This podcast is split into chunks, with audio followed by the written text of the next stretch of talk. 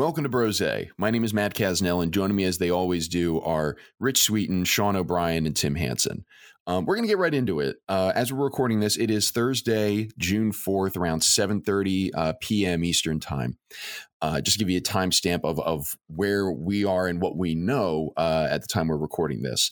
So obviously, you know, there's a the, the big issue on everybody's mind is is sort of the events that have transpired, the the the public demonstrations uh, that have come in reaction to the killing of George Floyd uh, about a week and a half, two weeks ago at this point, uh, at the hands of a white police officer and three of his of his colleagues, uh, and the reaction to that uh, across the country, across the world, really. Uh, in the form of, of demonstrations, protests against police brutality and racial injustice. So, listen, we're not going to beat around the bush here on this one. We uh, talked about the best way to address this uh, pretty extensively this week. Um, you know, we exchanged a lot of ideas. Uh, we, you know, we still have. We'll put it this way: we're going to get our thoughts and feelings out there tonight, and then we're going to try and do uh, something somewhat close to our our normal show. Uh, not completely there because listen, the world the world's changed. The world's not a particularly great place right now. Um, but we're going to stick to something close to our normal show, at least for tonight and, and the next couple of episodes. And as we work on this and as we discuss this, we're going to figure out the best way to discuss issues like this, like racial injustice, like uh, systemic uh, racism and inequality, like uh, police brutality, uh, going forward. Um, but in the meantime, if you have ideas for us uh, on what you want to hear from us, what you want us to discuss, uh, what you want to address uh, on the show, you know, listen, always email it to brosequestions at gmail.com. Um, find us on Twitter at brose underscore podcast or on Facebook at brose podcast. Um, we're interested in any and all opinions at this point. Uh, in a in a really difficult and trying time for for everyone, but very specific groups of people as well. So uh, with that, I want to turn it over to you guys. Listen, it's it's been a rough couple of weeks. Um, just uh, uh, Sean, I'll open up to you first. G- give me your, your general thoughts on the, the aftermath of the George Floyd killing and, and what we've seen over the last couple of weeks. In, in your in your words. Well, you, I think we have seen a shift, and we've on it. This is honestly the culmination of the America that electing Donald Trump has brought us.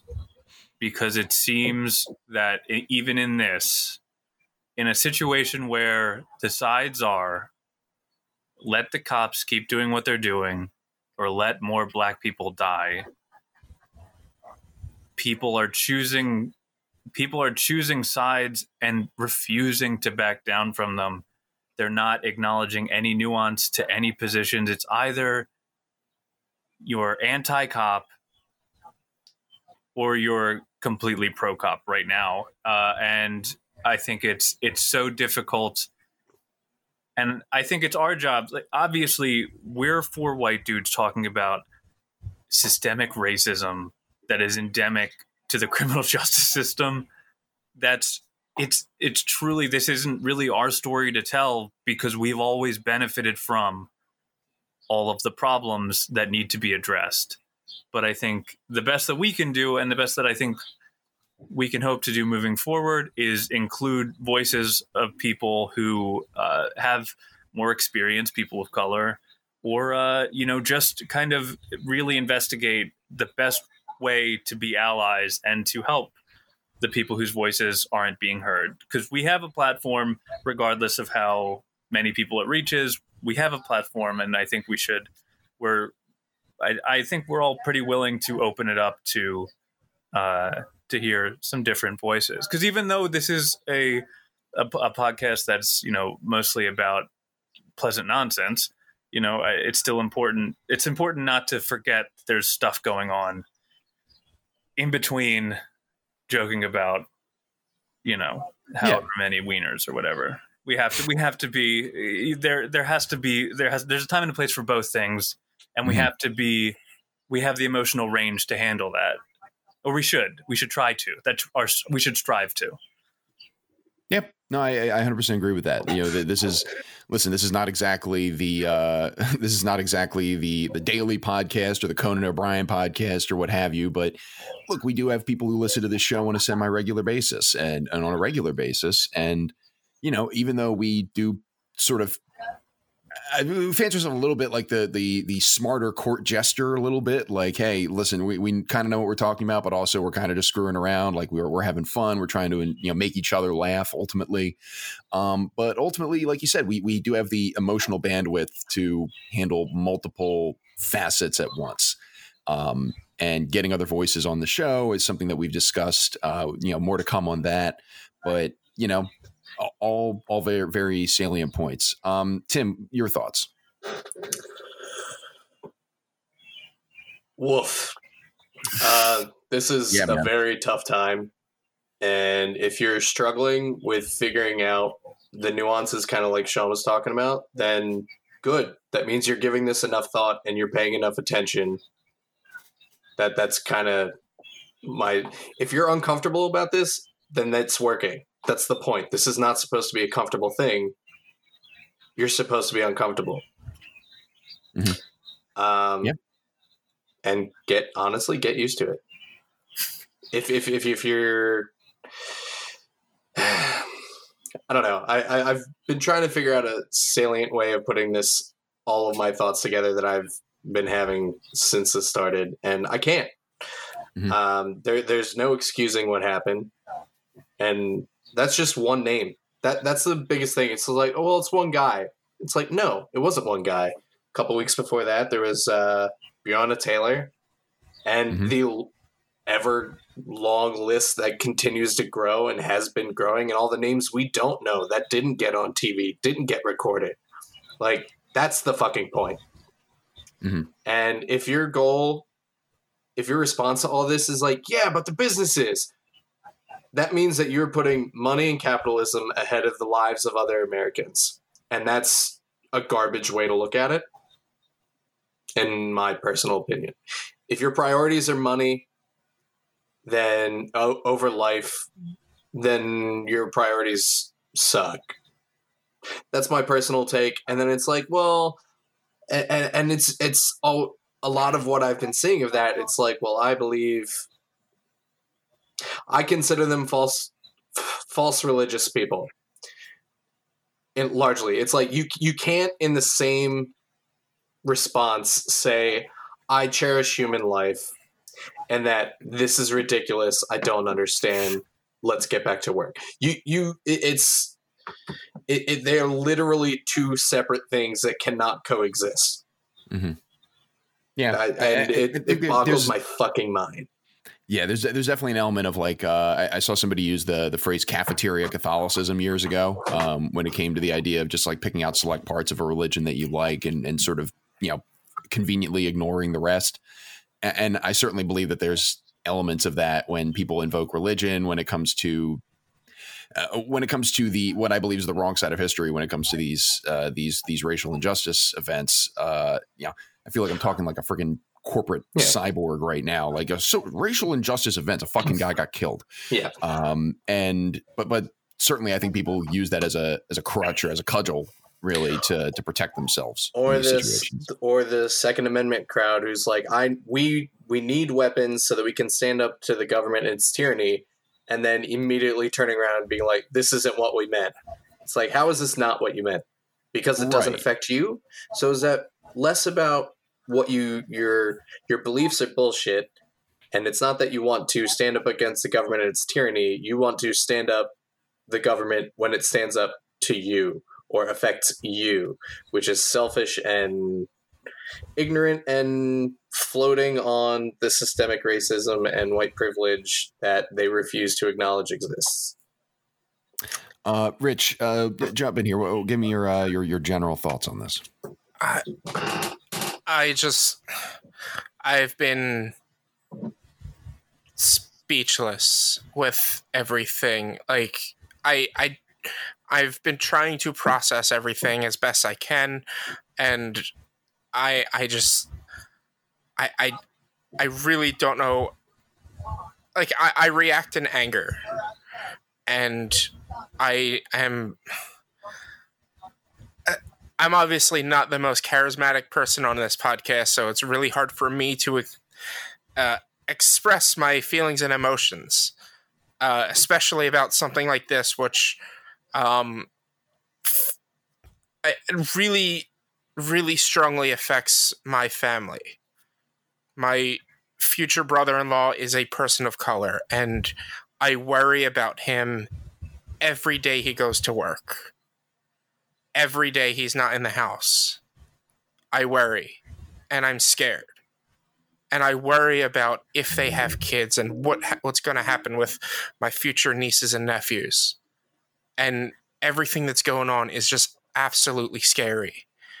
But it looks like things are moving in the right direction. And and yeah. I I really hope um I really hope this keeps the conversation going. And it just doesn't end here. It, the the change needs needs to be ongoing. And, and I I I am just I, I I'm emotional every morning when I'm watching news recaps of what happened the night before. I'm emotional both in a good and a bad sense, seeing the change that's happening, but seeing the damage or the the, the, the hurting that's being done by the police from what I'm seeing primarily. And I'm just I'm in shock and awe. Mm-hmm. Yeah. Powerful. Uh, you know, thank you, thank you for for sharing your your feelings and your thoughts on this, Rich. I mean, like this this affects everyone, but obviously it affects everybody in, in varying degrees and in varying ways. Um, so uh, you know, for, for, you to share that, I appreciate you doing that. Mm-hmm. Mm-hmm. Um, my, you know, I'm I'm sort of flabbergasted. I mean, not sort of flabbergasted. I'm genuinely just floored by by the fact that this is still happening. It was it was interesting. Um, I, I was discussing this with my wife uh, about a week ago, and just seeing the reactions. Uh, my, my first thoughts was, boy, this is uh, you know, especially here in Philadelphia. You know, we're we're close to the action. There were there were you know strong you know, there large protests that eventually turned rowdy uh, both by the influence of of people who were not part of the original peaceful protests as well as uh, bad actors. Uh, you know, the, the, the a lot of the pictures that we saw were of uh, of white people, of of people who were found to be alt right supporters coming in and sort of bogarting these these events and turning them even more violent than they were originally. Like just just absolutely wild stuff, and just seeing the pictures of of Philadelphia. My, my, my thoughts originally were like, boy, I saw, I, I saw, you know, I know the news story. I know about what happened to George Floyd this seems way more of a substantial reaction than what happened the last time with Michael Brown um, in, in Ferguson or with Eric Garner. And, and immediately after thinking that, I, I caught myself. I was like, the last time. Like it, it, just the fact that it's just like, boy, this time was way worse than the. It's happening too much. You know, that Michael Ferguson was six years ago, if I'm not mistaken, five six years ago. Eric Garner was five years ago. Uh, you know, these this happens just just far far too much. And to Sean's point, you know, this is not you know the the reaction to to George Floyd this is a reaction to this happening over and over and over again. And without, you know, without a lot of reckoning. There was a, Matthew Yglesias from Vox did put out an article earlier this week um, that pointed out that look the the relentless activism and the work that's put in by movements like Black Lives Matter and even people who aren't affiliated with the movement but are, are working for social justice and for racial justice um, have been have been working. You know, over the last few years, you know, the, these these instances, these these, these instances of, of, of barbaric police killings of unarmed black black men and women have declined, if ever so slightly it doesn't matter if you see something like this. It doesn't matter if it's still happening. The, the optimal number is zero. And I'm I, there's a silver lining in a, in a dark week for me is to see that, but it's just, you know, I just I I don't know. I I, I I've been trying to collect my thoughts throughout the week. I don't know if I have a lot to add to the conversation because a I'm a white dude, and b, you know, there there are so many very intelligent points being made by people who are directly affected by this, and and I highly recommend that you, you seek them out for yourself. I just I'm sad, man. Like I'm just sad. I'm I I it's a it's getting to be a lot. Yeah, absolutely. It's just it's just getting to be a lot, man. Like it, it's it's it's been you know not that this is not conflating the two issues necessarily, but two catastrophic level events have occurred between this pandemic and now uh, another instance of of uh, an unarmed black man being killed at the hands of law enforcement. You know, what we're going to get into a lot of stuff that we could potentially do. You know, as far as uh, what we do as individuals and what could be changed as far as the system.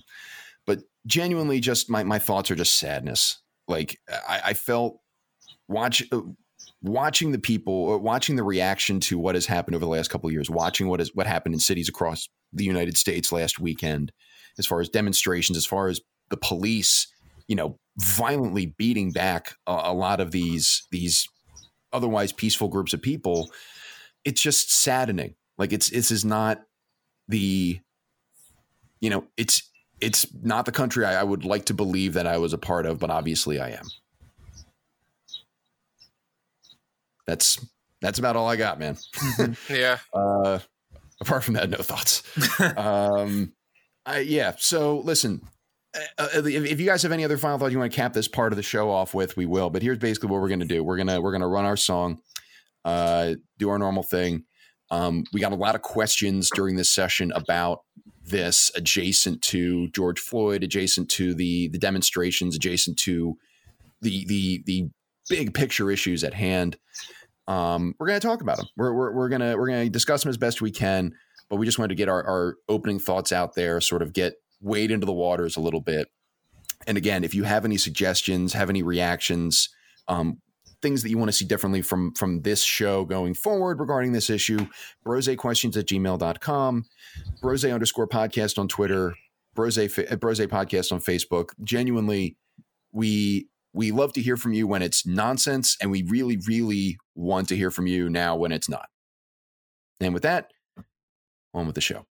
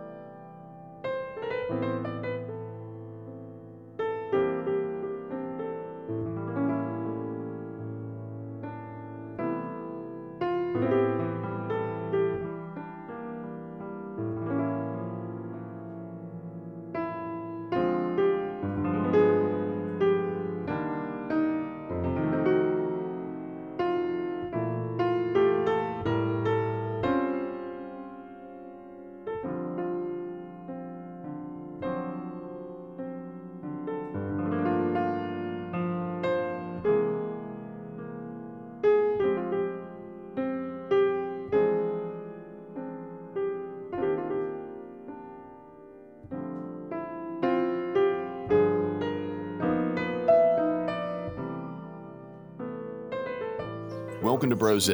My name is Matt Casnell, and again, joining me are my bros in Rose. On an audio feed reporting live from Belmar, New Jersey, Mr. Rich Sweeten. Hi, everybody. On an audio feed reporting live from Haddon Heights, New Jersey, it's Mr. Sean O'Brien. Hello. And reporting live from an audio feed direct from anywhere but here, it's Tim Hansen. Oh boy!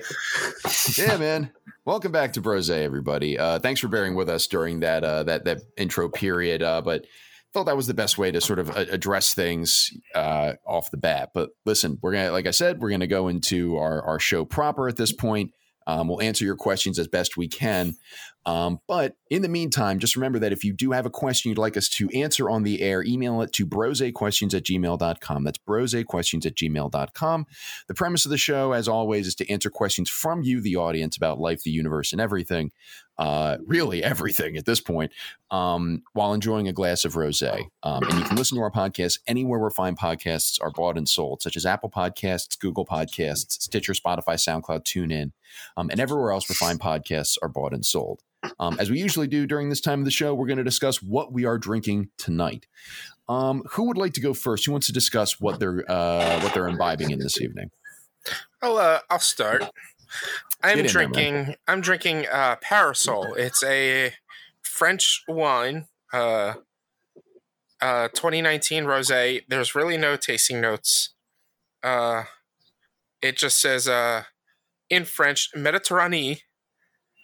Uh, indication géographique protégée. So yeah, it's it's pretty good. glad, glad, we don't have you reading any of the questions this week, Rich. I don't think they're in French, so I Spoiler alert: all of them are in French. Every question is in French. Yeah. do I have to answer them in French? yes, you do. Oui, oui. Bonjour, je m'appelle right. Brian Everett. Let me let me let me open up Google Translate and type out what I want to say. Which I, like I, I do want to say I'm jealous of you guys. I don't have a monitor set up, so I can't hear the clarity from my new mic and how well it's coming over to you. Mm. It it's, it's, it's, listen, it's clear as bell to me. Yep, sounding good. Yeah, squeaky clean, just like your pronunciation in the French language. Um, now, so so ultimately, how do you feel about uh, your your wine, uh, Lame du fromage? uh, is fromage cheese? Yes. Yes. Yes. It doesn't taste like cheese, but it would probably go well with cheese. He or said grapes. cheese omelet. okay.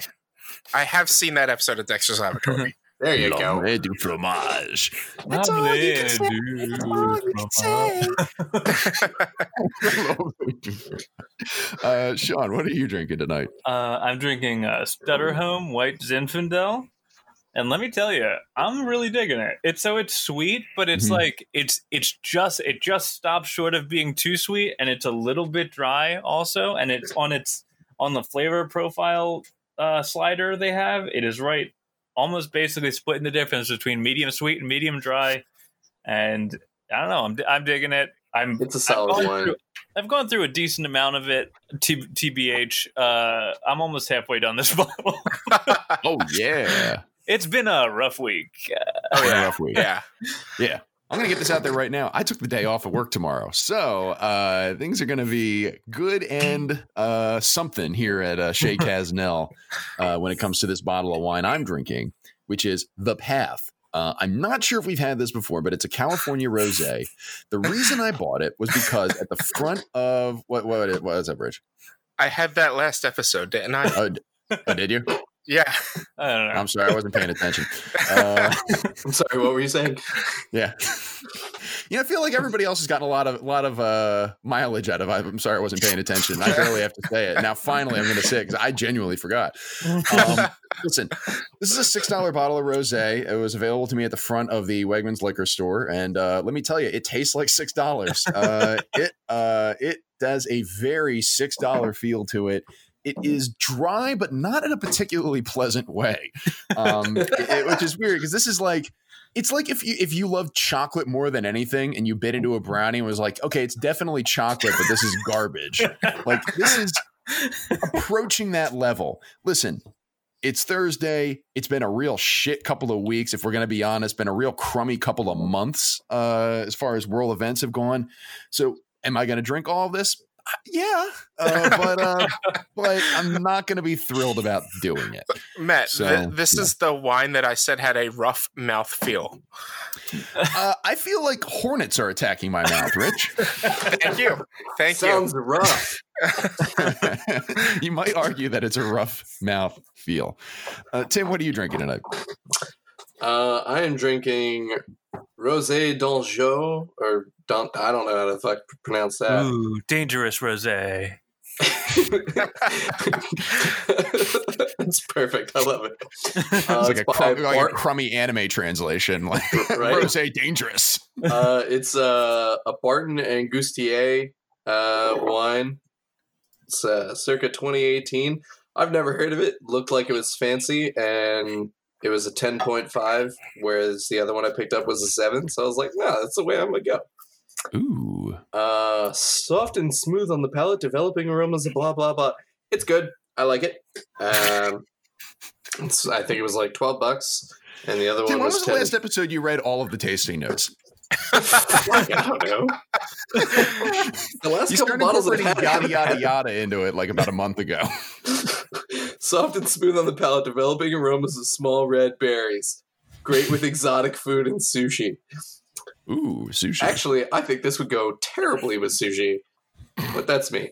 Uh, it's it's got good sweetness, uh, a little bit of dryness. Doesn't linger on the on the palate very long, so it's it's it doesn't dry your mouth out. I, I like it. I recommend. Okay, awesome, man. All right, we're drinking. We got some questions. Um, here we go. So this is the first round of questions. I'm going to take care of them. As always, you can email them to brosequestions at gmail.com if you want us to answer them on the show. Um, our first question is from longtime listener John Tursich. Uh, love to hear from John. Um, the question goes What do companies have to do to prove they're not just being performative regarding civil rights, uh, whether that's LGBT or black?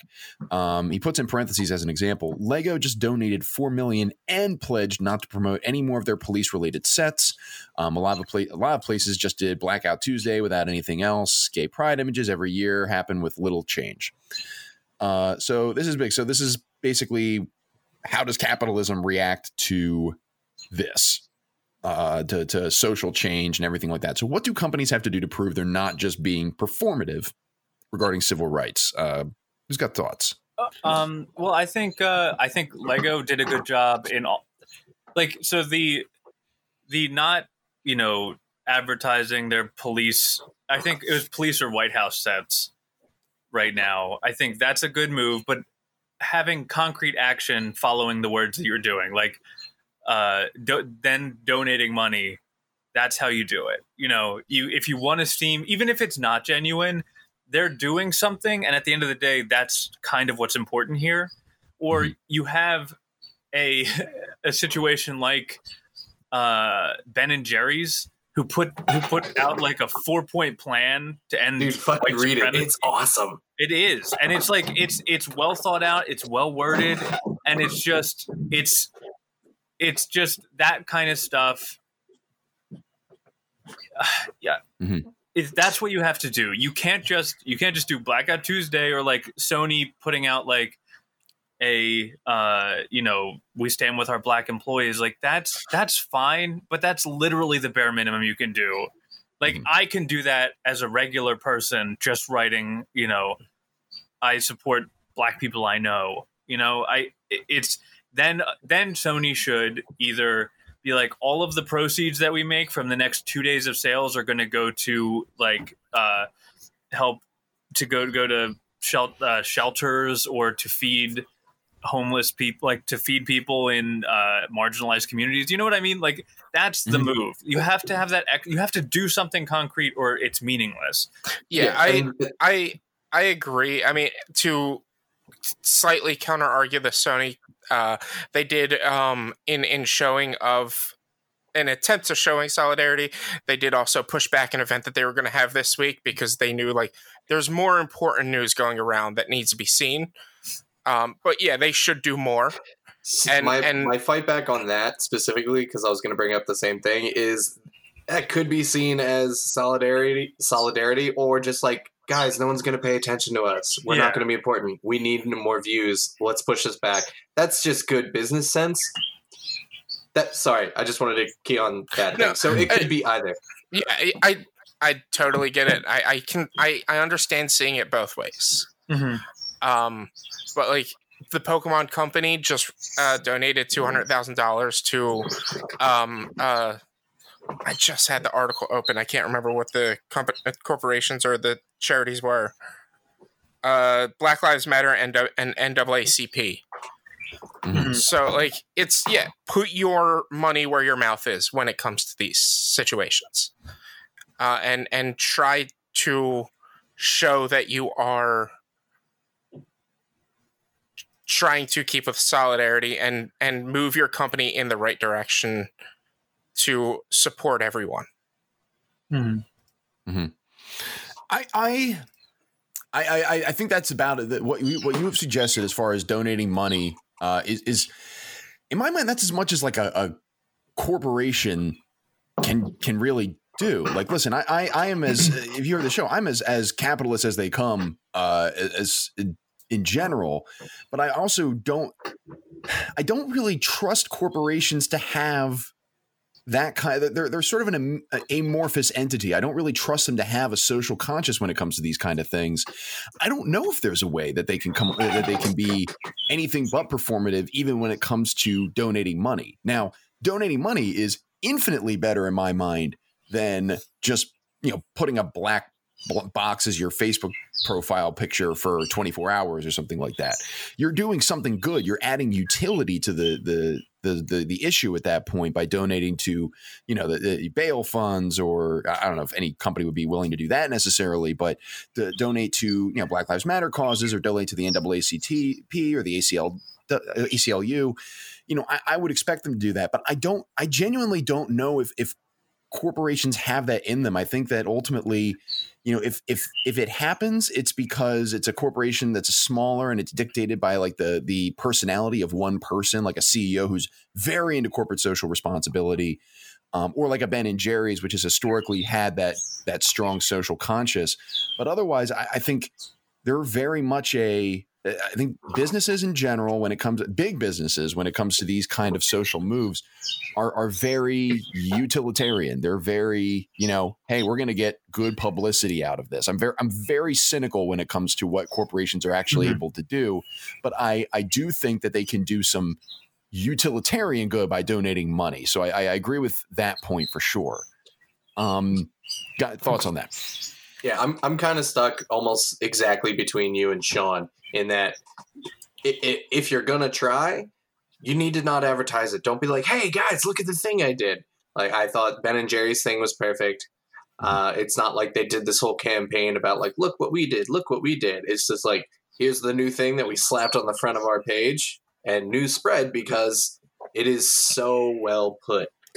Um, and and that's huge because as you said you're not you know bringing out like the trumpets and the flags and everything like that but listen if you put something up there there is something to be said about if you have the platform that a, that a company like ben and jerry's does you know to amplifying that message by putting that out there by saying we're doing this and then maybe listen the four of us are, are on the internet way too much but there Absolutely. are definitely groups of there, there are people there are groups of people who don't use twitter for much or you know get their their information from other sources you know that that might see that and it sounds dumb but they might see ben and jerry's you know put up like a small thing and say hey this is the first time i've heard about this idea or donating to this cause or this this plan i'm interested in it now so Yeah. you're, you're you're walking a fine line but I, I do like that that they didn't like draw a bunch of attention to it but they still did it in a way that would get an appropriate amount of attention Correct. So if, if you want to come across as genuine and non-performative, don't advertise it. Like because as soon as you start, it, you lose all credibility if you had any. But like you, I'm I everything is a business for larger corporations. Everything is a business decision. Before they do anything, it's like, what are the optics on this? How is this potentially going to improve our stock options? This, that, the other thing. Blah blah blah. But honestly, if it brings any attention, it's good. And uh, some conversations I've had recently about being an ally is being an ally, be prepared to be challenged, be prepared to be called out as phony or anything like that. That's part of it. Like, and don't fight back. Not don't fight back, but don't attack the person attacking you because Mhm. like own it.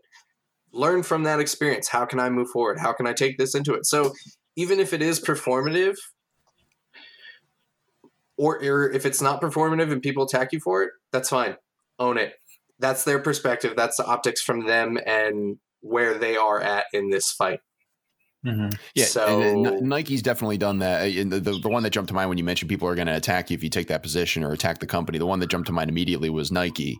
Um, Nike signed Colin Kaepernick as a as a sponsor a couple years ago, and immediately you had the the normal people who made the very smart decision to take Nikes that they had spent their own money on and burn, them. burn them. Uh, and light them on fire because that really shows Nike like, hey, we're we already gave you the money, but at least I'm getting no use out of your product now.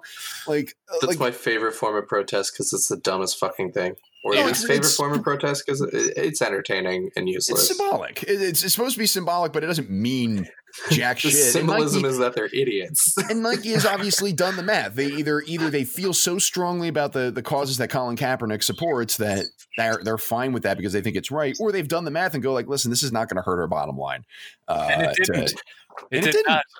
now, now if they Because they're a broke into the stores, corporation. if they if they broke into stores and destroyed the product before it got sold, that would have more of a message. But Yeah, that's, but that's a no topic. risk. That's a, that's a much different. Uh, yeah, that's a that's a different set of risks. If people once people start uh, be becoming willing to do that, then we have a whole different uh, set of problems to address as a country. Um, any other thoughts on what companies can do to prove they're not just being performative? We, we talked, you know, whether it's LGBT rights, uh, you know, ethnic minority rights, you know, Yeah. what what have you. I, I don't think I don't think they can, but I think uh, they they can do good, and I think concrete actions are better than platitudes. So Do Yeah. something, not just lip service. exactly. Awesome. Um, the next question, um, uh, this one is a very short one. is is I believe is submitted by one of the SOs. Um, the NBA plans to return on July 31st in Florida. That's like not great, right?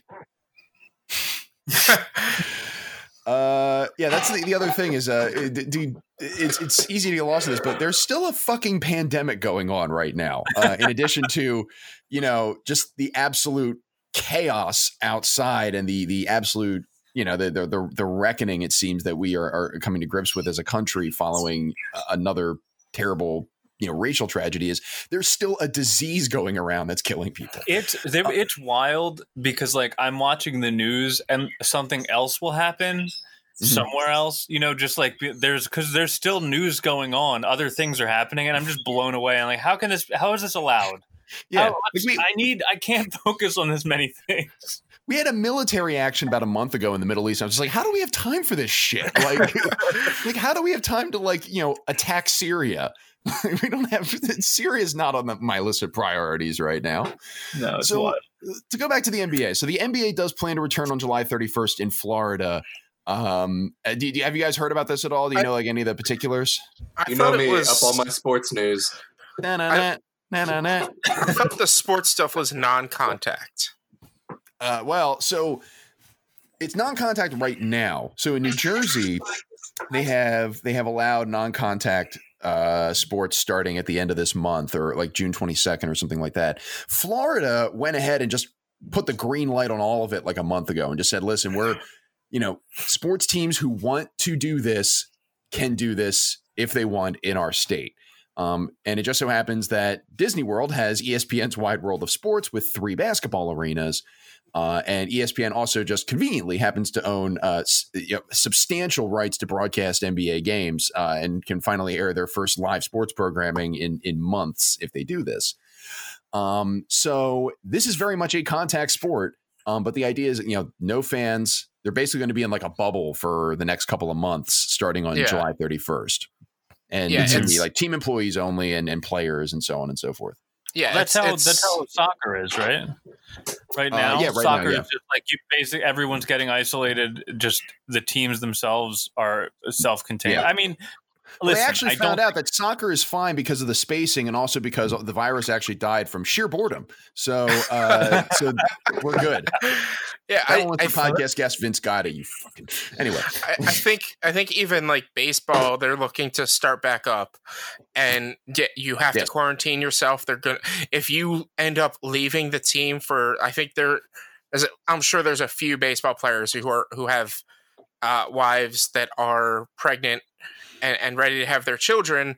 Um, if they end up leaving to go to their child's birth, when they go back, they have to isolate themselves for two weeks before they can even join back with the team. Mhm. And it's just, it's like, it, I, I, similar to soccer, they're less contact than say basketball and in a wider area that I, I don't see that big of a problem with say soccer or baseball, but I do definitely see a problem with uh, basketball. Well, so this is wild to me in general because the NBA was the first sport. Like when the NBA shut down, that was when you know that shit was real with the coronavirus. Yeah. And we said that was that was, uh, you know, dumbass Casnell's uh, perception was the moment they shut down the NBA. I'm like, oh boy, this is serious, you know. um, but uh, you know, get Rudy Gobert as the coronavirus. My God. But uh, but like it, it's it's weird because the NBA was like immediate. Like the first person had was was diagnosed with coronavirus. Like that's it, season suspended, game over. Yeah. Uh, and, and they were. NBA is pretty, you know, on the cutting edge when it comes to being like data driven and and being, you know, pretty progressive as far as that goes.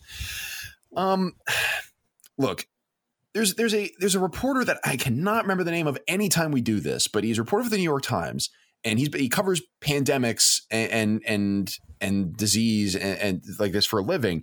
And basically, the way he's described the next couple of of years for the coronavirus is it's sort of like the in and out dance. Like we're gonna push it a little bit.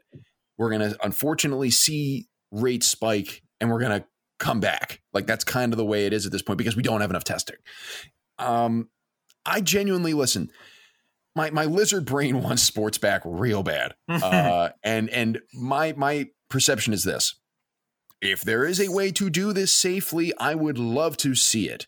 I don't know if there is. Um, I my my skepticism arises in the fact that the NBA has TV contracts that they have to meet, and if they play, if every team plays like seventy games, then they fulfill their TV contracts. Conveniently, if all they, they're only bringing 24 teams to Orlando, but if all of them play, you know, like seven or eight more games, they hit 70 and they fulfill those TV contracts. They don't have to give any money back to like Comcast or, or NBC or whatever.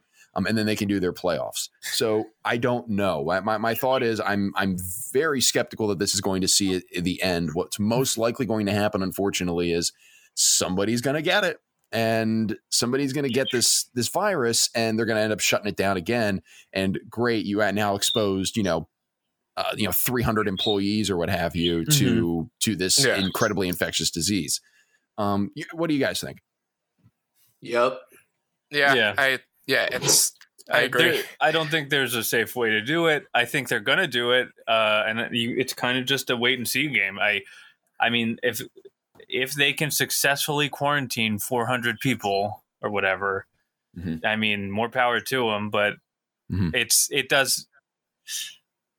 I don't know. It's you also have to allow that, or you kind of have to hope a little bit. This is this isn't a great example because it's like it's about money, but in general, you have to hope that people are looking at the data and making be- their best guesses on what will cause the least amount of harm moving forward right based on that data. So hopefully the NBA has studied enough to be like, okay, the, these are the risks. Like the the long term risks to what's going on versus uh like it, them losing their TV money or whatever, like the the impact to the league. It's also, let's be clear, not great that we have a bunch of predominantly black men being forced to work uh, Mm. in uh, in not so in dangerous conditions uh, for No, our no. for our entertainment. yeah And listen I, I the optics aren't great right now on that. op- the optics aren't great on that to be abundantly clear I would guess that a lot of them are like dude I want to fucking play basketball but you are correct in that optically it's a weird look uh to, to be like yo this league that's you know eh, like you said 85% black you know yes, this is, disease is very infectious. Yes, there's a lot of data that suggests it affects you know uh, you know uh, black, black people and Latino people more than it does does white people at this point. But hey, get out there and play some hoops, throw Yeah. down some dunks, and shoot some threes, and like it's it's a very strange look. Um, but yeah, man, it's it's I miss sports a lot. But I don't know. I, I will give the NBA credit to, to to your point, Sean, about the NBA hopefully having you know appropriate data to make this happen. Uh, they've they've pushed back this start date like three times. Uh, they originally said you know a month after they closed down the league, hey, we're going to try and get this done in April, and then it was May, and then it was June, and now we're looking at the end of July. So uh, you know they they are being somewhat conservative with it. You know we'll just you know have to cross our fingers and see what happens. Um, I will say as a 76ers fan, it would be absolutely on brand for this team to go ahead and win the NBA championship this year of all years. Nobody's going to remember is you know it's, it's societal turmoil, you know, a public health crisis, shortened season in a quarantine at Disney World, and then the Sixers go ahead and win it because why? You know what? Sure, why not? Hmm. Any other thoughts, or shall we move on? Uh, just a quick question: the um the reporter you were talking about from New York Times is it Donald G. McNeil Jr.? Uh, I think it is. I think that's Okay. him. Uh, I just- Don McNeil. Googled Yeah, it, so Yeah, yeah. he's he's done a bunch. He, he's been uh, done some really good reporting on this. He, he covered Ebola in Africa, and then it was, uh, and then suddenly they were just like, "Hey, so instead of Ebola, how about you cover like the United States?" And, Yeah, uh, yeah. and then conveniently, or Yeah. you know, this happened. Yes, uh, Don McNeil has done some some great great work on on this. Highly recommend his work. He's done a couple appearances on the Daily podcast, and he's uh, written a lot of great articles about uh, about what to expect uh, with uh, Corona in the next couple of years. cool. Um, our next question, uh, the subject line, which means you know who this is from. The subject line is Burb Brains question. Um, now, so so the question goes, quote, so first I want to say that I will not feel one bit slighted if any of my questions get backburnered in favor of talking about more serious current events and giving these topics the time and weight they deserve right now. That being said, I will continue to send questions as they come to me in the hopes that the nonsense allows for a moment of healing decompression. Back to nonsense. If you woke up tomorrow as a seagull, what is the first snack you would steal from a child? How would you have ideally accomplish the heist? And that was submitted, of course, by my mom. No, uh, Charlie Brown. the one and only. And so, so the question is, if I were a seagull, Yes. what's the first thing that I would steal from a child? Chicken And how wing, would you do it? How would I do it? dive Are, chick- are, are kids are kids like wi- you know waltzing around the beach with chicken wings? Fuck, I don't know. Uh, I mean, they could be.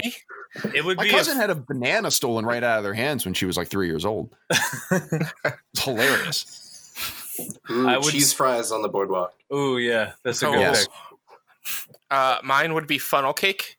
Uh, because Mine I've, too. Solid. I've seen it happen to like an early 20s, late teens, early 20 year old. Like, I, me and my friends, like when we were that old, like mm-hmm. we went down the beach and my friend he was uh he was too afraid to get poop on his shoes so he was watching the birds every time they came and at one point a bird came and pooped on his shoe and as he was distracted it dive bombed down and grabbed his funnel cake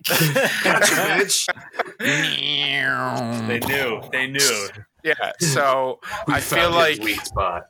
i feel like i have to give him a little bit of retribution by doing that to somebody else By pooping on someone's shoe. by pooping on someone's shoe and stealing their Bitch, why are you shitting on that man's shoe? i'm a bird okay i'm allowed to poop on shoes i'm a bird We've told you you're not a Oh. bird. You're a real man. i'm sorry Rich, you're a seagull. You're you, you've spotted the perfect funnel cake to get. How are you plotting your heist?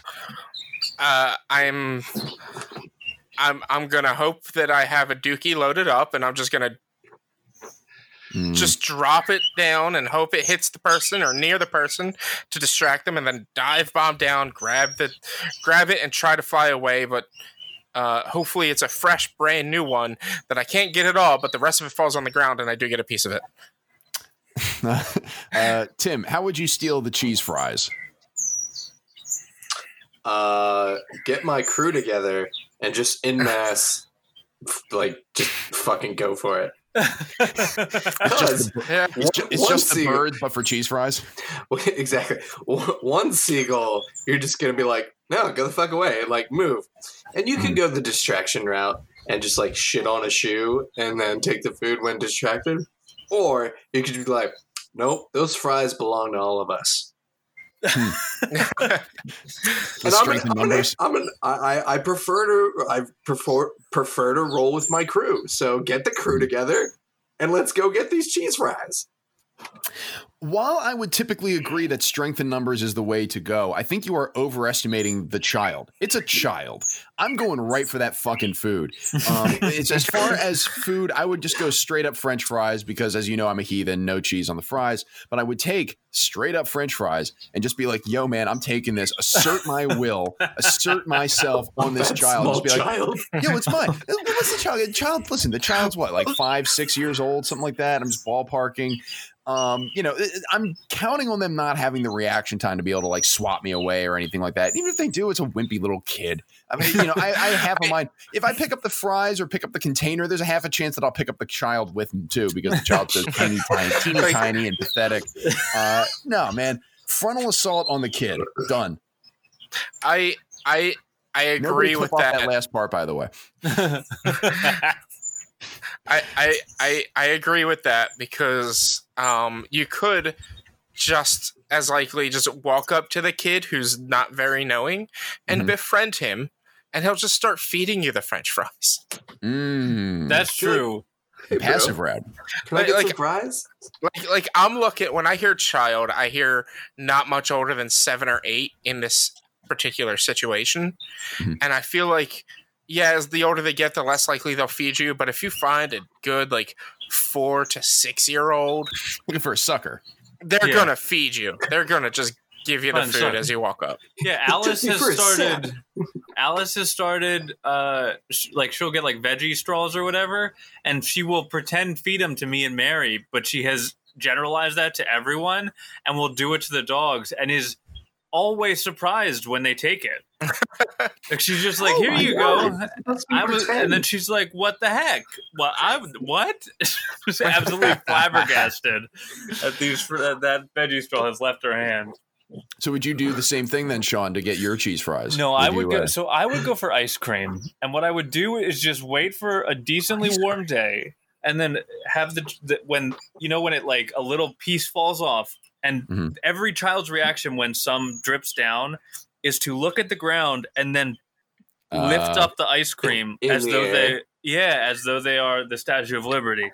And so while that's happening, this this dumb fucking idiot kid, I'm swooping in there getting that ice cream. No no problem. It's it's more of a uh, wait a patience game. I'm playing the patience. I'm I know what's going to happen. I know that thing's Hmm. going up in the air. I just gotta I gotta wait and see, and then I get my ice cream. pick and choose your spots. Exactly. The Ice long cream shot. Gotta shoot my interesting. shot. uh, any other thoughts on what food you take from a child if you were a seagull? Yeah, but You just woke in general, I'm always taking food from kids. they don't deserve it. Sean, Sean is working off of years of experience and just punching kids on the sidewalk and stealing their ice cream. Always. Yeah, like, yeah, look at that. Uh, dropping quarters on the ground, getting them to look down. Uh, all right, let's move. Let's move on then. Um, so uh, this is a question from one of the SOs, uh, and uh, the question is, "Hey, what's your least favorite fruit?" Um, however, it also includes a note here to donate to Justice for Breonna Taylor here, and there is a GoFundMe for Justice for Breonna Taylor. Um, listen, if you heard the intro to our show, you know why we're, we're supporting the Justice for Breonna Taylor Fund here. Um, but that's the way we're going to sort of mix things up here. So go to GoFundMe.com and, and just search for Justice for Breonna Taylor. Um, and, and please consider donating if you're able. But to get to the, the pressing question, you know, obviously the real serious thing that we're, we want to discuss here. What's your least favorite fruit? Strawberries. Why strawberries? And I, I've never been a big fan. Like the flavor is in candy has always been okay, Mhm. uh, and then I guess I just never had them. And then the first time I had a strawberry, I was probably like ten before I finally had an actual strawberry, and the texture just like fuck that. All those seeds, just no. So like also like r- uh, other berries that have a bunch of tiny effing seeds, like raspberries and stuff like that. Not a huge fan, but strawberries I don't like the flavor at all. So Mhm. that just makes it worse.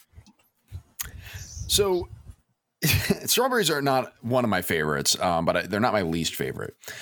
Um, there's there's there's a Sixers writer that I that I really enjoy named uh, Adam Aaronson. Uh, a, a, like a, a, kid, he's going to Temple like next year for his freshman year, but he's a great Sixers writer. Um, but there's been no Sixers to talk about for the last couple of months, and so he has been spouting off just absolutely preposterous food takes for the last couple of months instead. Um, and so on the Rights to Ricky Sanchez blog, he put up a whole post of what his top 20 favorite foods are, and his number one favorite fruit is cantaloupe food, food, not fruit, food. That's the dumbest take ever.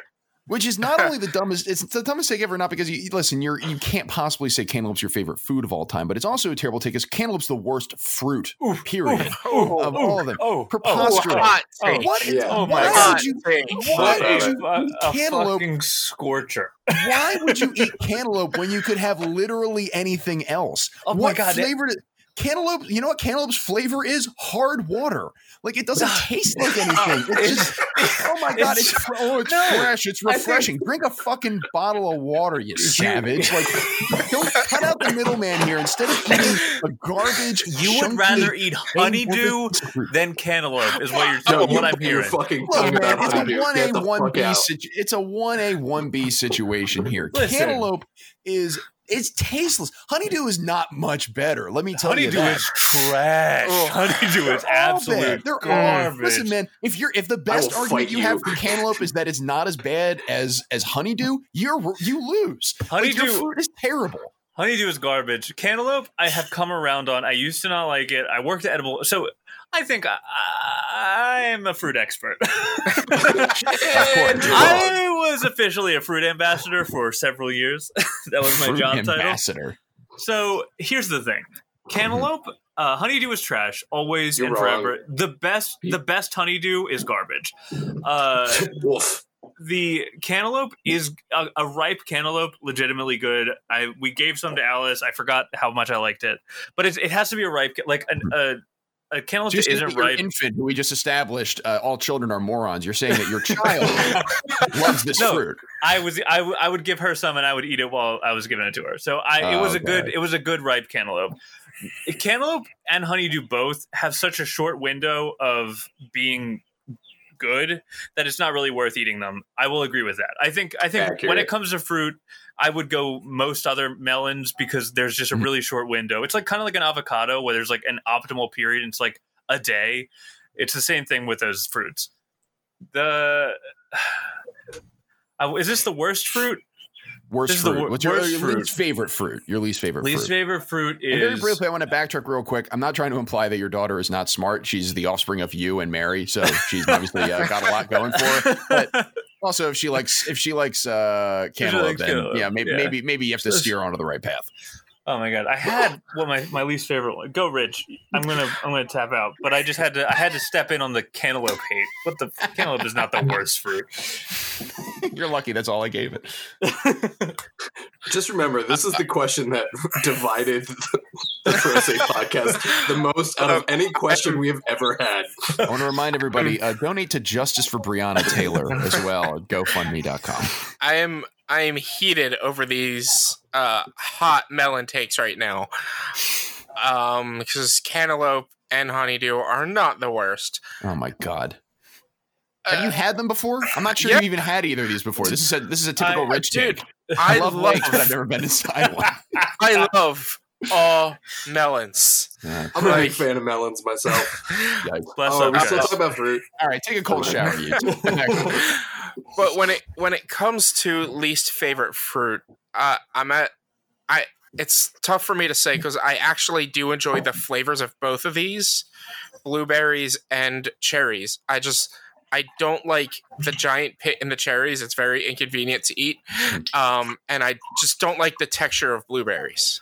Mm-hmm. So yeah. those would be like my least favorite. Mm-hmm. Um, okay. Okay. Yeah. Okay. Yeah. Uh, it's pears. Pears are the worst fruit. Mm, I can stand behind also, this. That, that's also a good pick. Pears, pears always mealy. Don't really. I think they have like what Matt was saying about honeydew and cantaloupe. That's the problem with pears. They don't really taste like anything. They taste mm-hmm. like a, a, whisper. It t- it's like the La- Lacroix of fruit. You know what I mean? Like I know what a pear should taste like, but this isn't it. Yeah. If you Every think pear hard about it, that's exactly what it tastes like. yeah, The thinking of it. Yeah, exactly. Pears suck. Pears are the worst fruit. Period. Good pick. It's an excellent Hmm. pick. Um, any other thoughts on your least favorite fruit? No. Mm, no, No. All right. no. Has anyone uh, had a durian? That counts as a fruit, right? Yeah, it it, is. does. It is a fruit, but What, what I, is a I've never had it. Apparently, it tastes Me like garlic. Mm, garlic. I've, It I've heard garlic. I've heard like rotten meat. Yeah. Yeah, so it- a durian is the stinkiest What? fruit What's in the wrong world. with this fruit? I don't know. It's it's. I believe it's a delicacy in like, I think like East Asian countries. Okay. But The- it, yeah, when you cut it open, it smells horrible. And from what I hear, it tastes just as bad. Sounds like a winner. Yeah. It's called the king of fruits. In some regions, Not fuck just the king of decided that? beers, They this is the didn't king ask of fruits. anyone else. It's South No. Southeast Asia. It's it can be uh, two to seven pounds. They're huge. Mm. Yeah, they're Goddamn. huge. All right, guys. Our next question: If life were a video game, what would some of the cheat codes be? And as an addendum, uh, remember to donate to the Minnesota Freedom Fund as well. That's just the MinnesotaFreedomFund.org. Um, so, if Mhm. life were a video game, what would some of the cheat codes be? Uh, it would Well, obviously, be infinite money. Yeah, so Yeah. it would be. I think in Sims, if you typed in money, money, money, you got like Bunch a lot of money. So you would have to type into a terminal money, money, money, and you'd get a lot of money. The the only code I want is how do you turn this thing on from Age of Empires 2, which gives you a Dodge Viper, which also happens to be a catapult, but that's besides the point. Okay.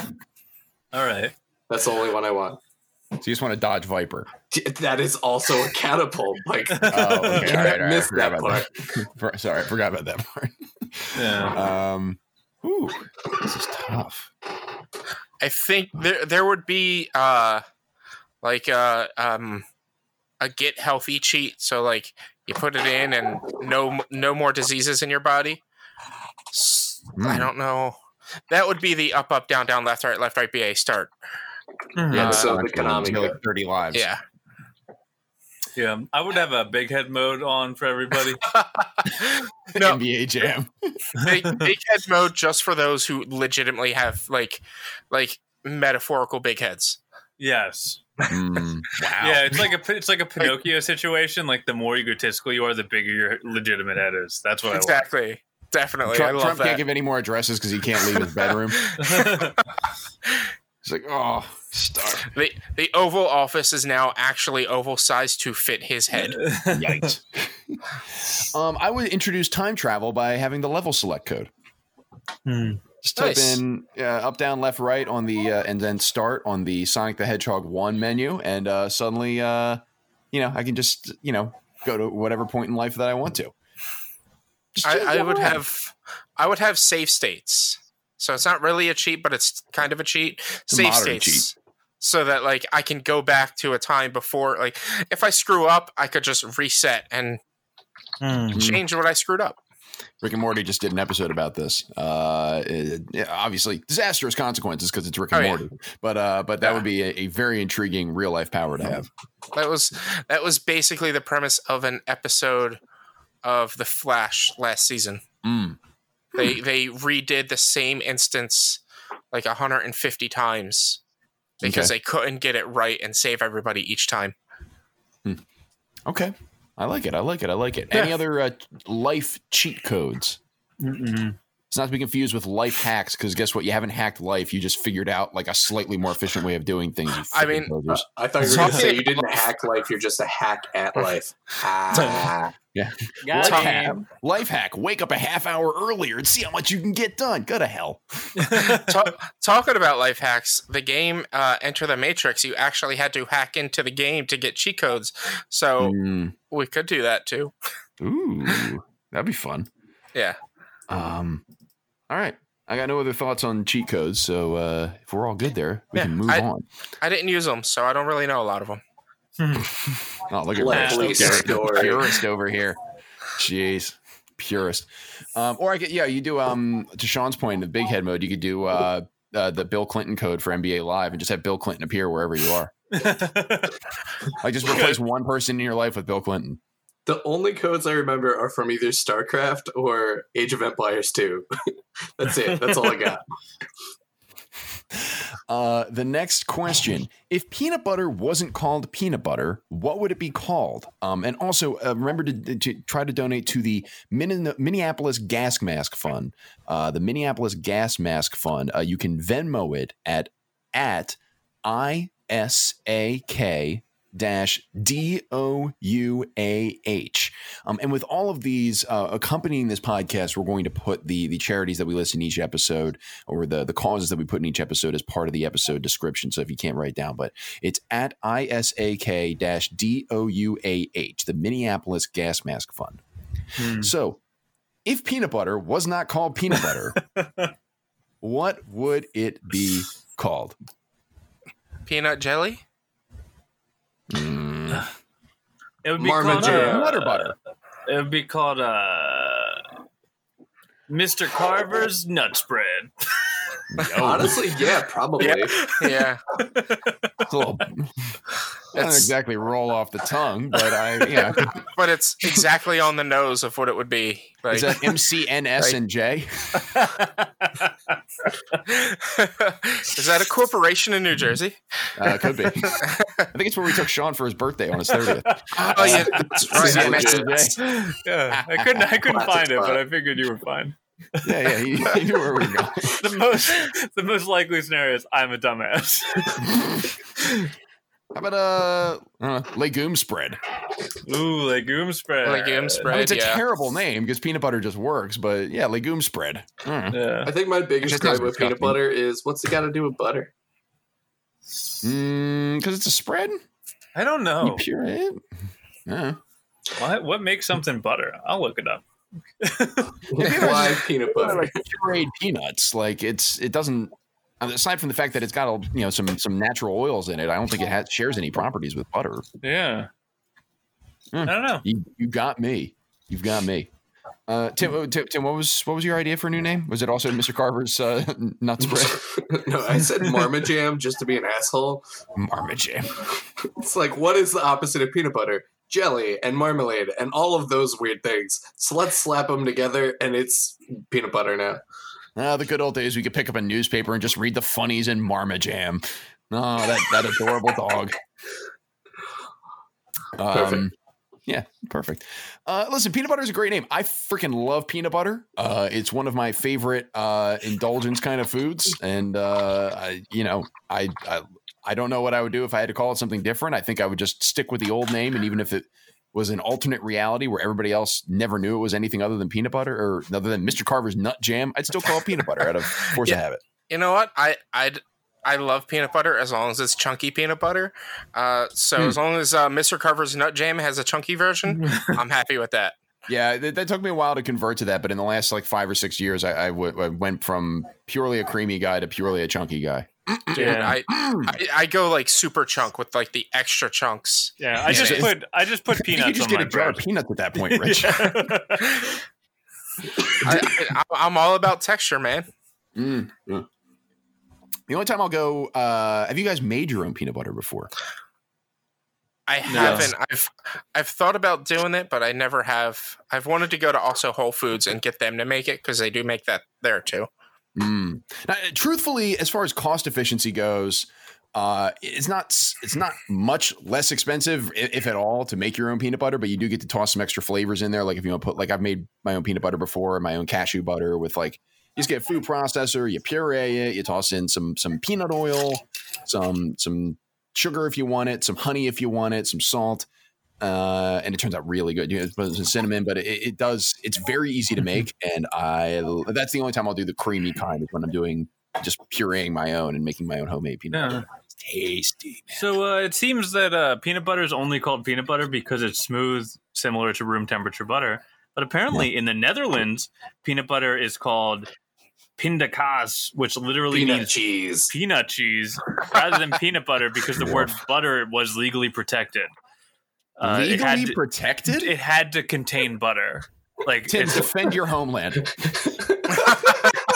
Listen, It's nonsense. it's just it's about- just like that fucking cauliflower and rice. You can't call it rice. It's fucking cauliflower. This is It's bullshit. it's rice cauliflower. rice cauliflower. You have to flip the words around, or it's a it's a misnomer. Oh, and in the U.S., you have uh, peanut butter must contain at least ninety percent peanuts, or otherwise it's called peanut spread. Yeah, that's why it's like Skippy. Like a lot of those like Yeah. bizarre Skippy brands is like it's peanut spread because it's like eighty percent palm oil. Yeah, Um, yeah, but Skippy bizarre is stuff. delicious. Mhm, Yeah, it is. It's fine. It's fine. It, it's trick. like it reminds. It's it's nostalgically very good. I remember. It's like a it's it's like a grade school peanut butter jelly sandwich. Yes, it, it definitely has that going for it. It, it. It's a comfort food. Follow up question: Favorite peanut butter that's not homemade? Uh, just uh, honestly, Wegmans makes a natural chunky peanut butter that I that I really enjoy. Yeah, it's really good. I would agree Mm. with that. Yeah. I also I'm not picky when it comes to peanut butter. I'll I'll get the Mhm. Shoprite brand and it's fine. You know, Yeah. I'm not. I think peanut butter has like a there's like a much smaller variance in in flavors. Like it's it's always at worst good.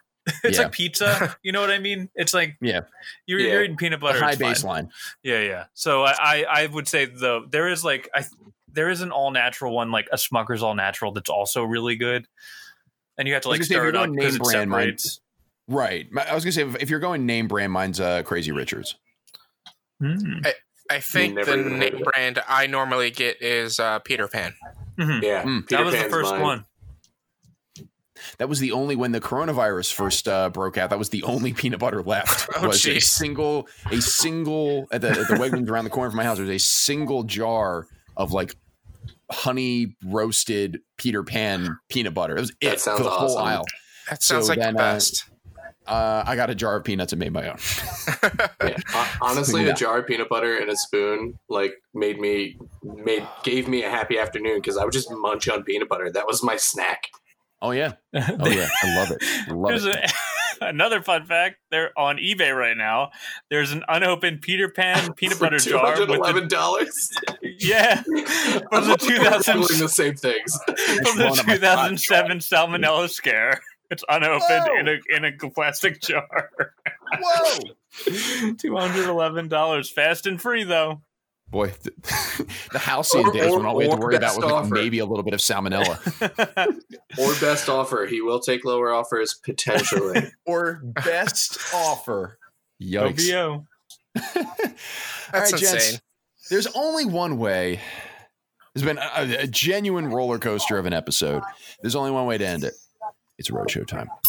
Yay, Roadshow! So, gentlemen, uh, we've all been sent addendum one. Please open addendum one and describe the photo to the listeners. Each bro needs to determine one, what they think the name of the object is, two, what the use of it is, and three, an appraisal value. It is it is America's game, sweeping the nation.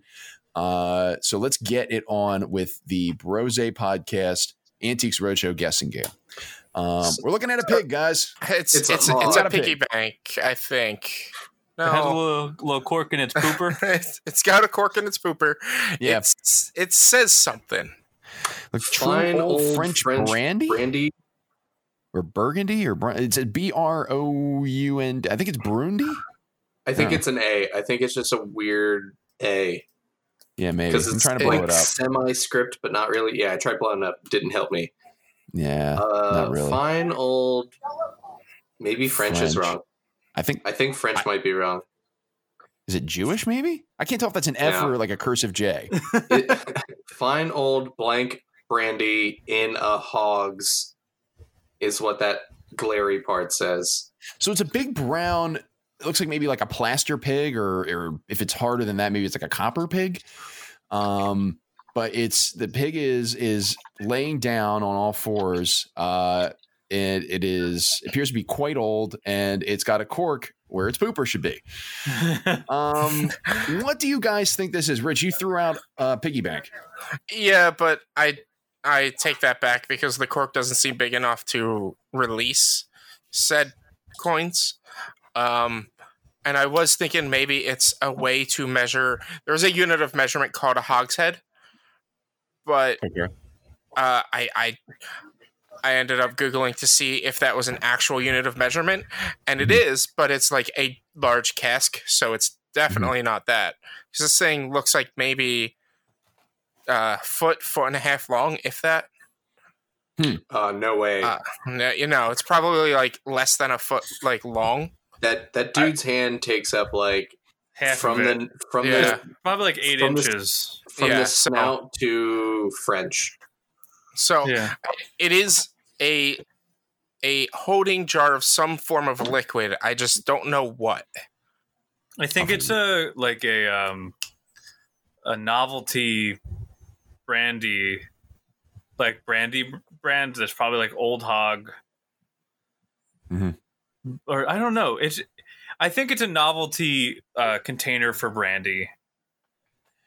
See, And everything, uh everything about this says to me like this is like a novelty thing for holding like a dry ingredient, except for the part where it says brandy, brandy on, on it. Like that's throwing me a line. But if but if it was a dry ingredient, that opening uh, that a hole is way too small. Unless it's like uh, pepper or peppercorns or whatever. Like something Uh, that is yeah, I small that. pieces. Yeah. That would that would suck to have to fill up though. Hmm. All right, so Sean's going with a brandy holder. Uh, Just for fuck it, I'm gonna I'm gonna say it's holding a dry ingredient of some sort. It's like a bizarre kitchen thing. It looks like something that my grandmother would have in her kitchen. Um, I don't. I couldn't tell you what dry ingredient it is. Maybe it's like I'll say it's sugar. Why the fuck not sugar? I know it says brandy, but you know what? Nothing matters anymore. Sugar. Uh, Tim, what are you going with? Honestly, Matt, I, I think I'm gonna go on board with you, but with Okay. this but with the sense that it comes out the snout because you can't really see the nose. Mm, 'Cause- 'cause if we're it- not if it was the other holding- side of this. If it was holding liquid, this is just a terrible design unless it's like wine because nothing gets hel- held on its side. It makes it awkward to pour out of. If it was coming out the butt, Leaves it prone to leaking. yeah, it, prone to leaking. It'd be terrible to pour out of based on that design. So likely some sort of dry good that dispenses out the snoot and go, it goes in the boot and comes out the snoot. Comes out the snoot. Uh, Baby in the baby comes out the snoot. um, How I'm much do you guys think this thing is? hmm. Three fifty. I'm going low on this one. Three hundred and fifty $350. Yeah, Mm, I think it's more than three fifty. it's been a while I- since we've had a very low ball, so I'm uh, I'm playing the numbers. yeah. Yeah, that's true. Did you nail the last one, Tim? You did. oh But right, that was right. during I think you birthday nailed it. trivia. that was doing a, a birthday quiz though. Tim 100% dead center. Oh, you're right. We did. so, uh, for the listeners, we had a birthday party for question compiler extraordinaire Mary O'Brien. Uh, we, we had our uh, a s- a Zoom birthday celebration, and because we can't stop doing things adjacent to the Antiques Roadshow, uh, we had a game of Antiques Roadshow guessing, and Tim uh, fucking nailed the the price, Yeah. on or nailed the the item and the price. I think. I don't remember what the item was. Me I neither. just Sean read the item, so it didn't matter. Sean read the appraisal. Yeah. Um, so, but you nailed the price. Um, Yeah. So Tim's going 350. Um, I'll, I don't know. Uh, I was way low the last time. I, I bailed on my original pick. Uh, I'll say seven thousand five hundred dollars. Um, seven. Okay, so it's between three fifty and seventy.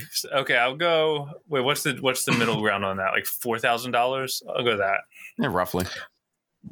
I'm gonna say the liquid it holds. I'm gonna say this is uh, a gravy boat, uh, just because I want to go off the wall with everyone than everyone else, and I'm gonna say probably about fifteen hundred. Fifteen hundred. Okay. Yeah. All right. So we have the script. Uh, who wants to be a member of the Brose Players this week? Um, I will- do. All right, me and Tim. How about that? Sounds okay. good. All right, you ready? Uh, Tim, do you want to be the a guest or the appraiser? Uh, I'll be the guest because that's a lot of words. All right, you go right ahead and action. As a child, my father saw his grandpa go to the mantle, pick the pig up, uncork it, take a swig of whiskey, put it back on the mantle. Uh, first of all, kid, take the uh, take the pliers off of your wiener there, and uh, we'll continue with this appraisal. Um, now, as for your item, it was made by the Anna Pottery in Anna, Illinois, between mid 1860s to the 1880s. Uh, the Anna Pottery opened in 1859 and closed around the turn of the century, and it was founded by two brothers, Wallace and Cornwall Kirkpatrick. They made hundreds of thousands of these stoneware pieces, mainly utilitarian, but they also made a bunch of oddball pieces. And one of these oddball pieces were these flasks, these pig flasks. This flask is an atypical flask for the Anna Pottery pig flask because it has so little writing on it some old French French brandy in a hog's. Uh, most of these flasks were that were made uh, were made with an elaborate map of railroads and towns throughout the Midwest, often with Anna, Illinois as the sort of center. Uh, your flask is not as good as the railroad flask because it's got less going for it. But even so, I would think that this flask is probably valued in today's market at auction somewhere between $3,000 and $4,000. Hell yeah. Wow, I thought it was only going to be 350 and scene. So, uh, Sean, Sean nailed, nailed it. it. Congratulations on four thousand yeah. dollars for this pig flask. Flask. Pig flask. What a terrible picture, flask! That's, yeah, that, like I can't picture drinking flask. out of that. It would just be so awkward, and I just imagine like whiskey all down my face. I don't know. I don't necessarily know what passed for like a common, like the common man's sense of humor in the 1860s to the 1880s. Would would people appreciate a, a pig? A flask looks like a pig. I, I, don't think I'd want to put a, a pig ass up to my lips. Yeah, I'm not. I'm not digging it. That seems like a way to prank dad. Like, which is why you put gravy in there, right? you, right? Yeah. Yep. Yeah. Drink that gravy right out of that pig's butt. Just chug. Yeah. Chugging oh, gravy. Boy. Somebody cut that one off, please. Drink a gravy out of a pig's butt. Uh, all right. Clip it. It, right, it looks like there's a split in design. It e- normally it either comes out of the top, it comes out right above the tail, and then there's the ones that come out of the asshole. It's like I feel like the tail above the tail would still be a better option. Mm. Yeah. Sorry, I Google image searched and I regret my life. There's just something about the you search pig gravy and suddenly uh, things aren't turning out the way you thought it would. pig, pig flash. Let's see what pig gravy does. You're not using your work laptop, right, Tim? No, I left it at work, so I couldn't be uh, talked into doing anything. There you go. There you go. All right, that's all that we have for uh, for questions for this week's episode. Um, listen, I, I you know I, I, don't think we're going to do a take this week. Uh, we, we've is a pretty hefty show in in, in multiple ways. Uh, just you listen. The time t- nowadays is not really a time for like empty platitudes or anything like that, but just we love you all. Uh, and uh, listen, we're, we're hoping that things turn around for the better uh, sometime soon. Uh, yep. and all and on multiple levels, whether it's on the macro level or the micro level. Just we hope things get better. That's all. Um, and we hope that we made things a little bit better for you this week, brought a little bit of levity to uh, what has been uh, a really trying time as a country and as, as a society. So, uh, any other final thoughts, you guys? No, Peace, love, happiness. You, you, said it all. Yeah. Fight the power. We love man. you guys. Love you all, man. Uh, mm-hmm. Rich, if people want to find you on Twitter, where can they find you? At B underscore walnuts. Uh, how about you, Tim? At Tim R. Hansen. Uh, how about you, Sean? At Hey, it's SOB. Tim, I got you and Sean's handles mixed up, and I thought you were going to say at Hey, it's Tim R. Hansen. Um, uh, you can find me on Twitter at MCAS. uh, my Twitter handle is mkasznel. That's M K A S Z N E L. The podcast, again, is available at brose underscore podcast or on Facebook at brose podcast. And if you have a question you'd like us to answer on the air, please email it to brosequestions at gmail.com. That's brosequestions at gmail.com. Uh, huge thanks uh, to Mary O'Brien for compiling our questions this week and every week. Um, to Shannon Vogel for designing our world famous logo. Uh, you can find her work at Shannon Vogel Photography on Facebook or on Etsy.com. And and our theme music is When by Steven Siebert, uh, and you can find his work at the Free Music Archive. Um, Rich, what's going on with PodQuest these days? Uh, check out PodQuest, a uh, nerdy roundtable we record weekly about the news and stuff. Uh, apparently, it was just announced that uh, Batwoman, uh, the the uh, what's her name, Ruby Rose, has stepped down from being Kate Kane in the Batwoman CW series. Apparently, supposedly, the CW is just going to cast a new character to be Batwoman and not be Kate Kane. So we're probably going to be talking about that this week. Hmm, okay, okay. Um, I co-host the Keystone Coast to Coast Sports Podcast with my buddy Eddie Provident. Um, now we're recording this on Thursday. Eddie and I just recorded an episode a couple of days ago um, where we discussed a little bit about current events, and we also went into Um, you know, let's listen what's going on with the sports world, potential of the NBA returning, um, and then we also discussed our favorite player of all time from every NBA and Major League Baseball team. So, um, put out a couple episodes over the last couple of months. Uh, you know, go ahead and listen to it uh, on Apple Podcasts or SoundCloud. Say goodbye to the listeners, everyone. Bye. Goodbye. Ciao.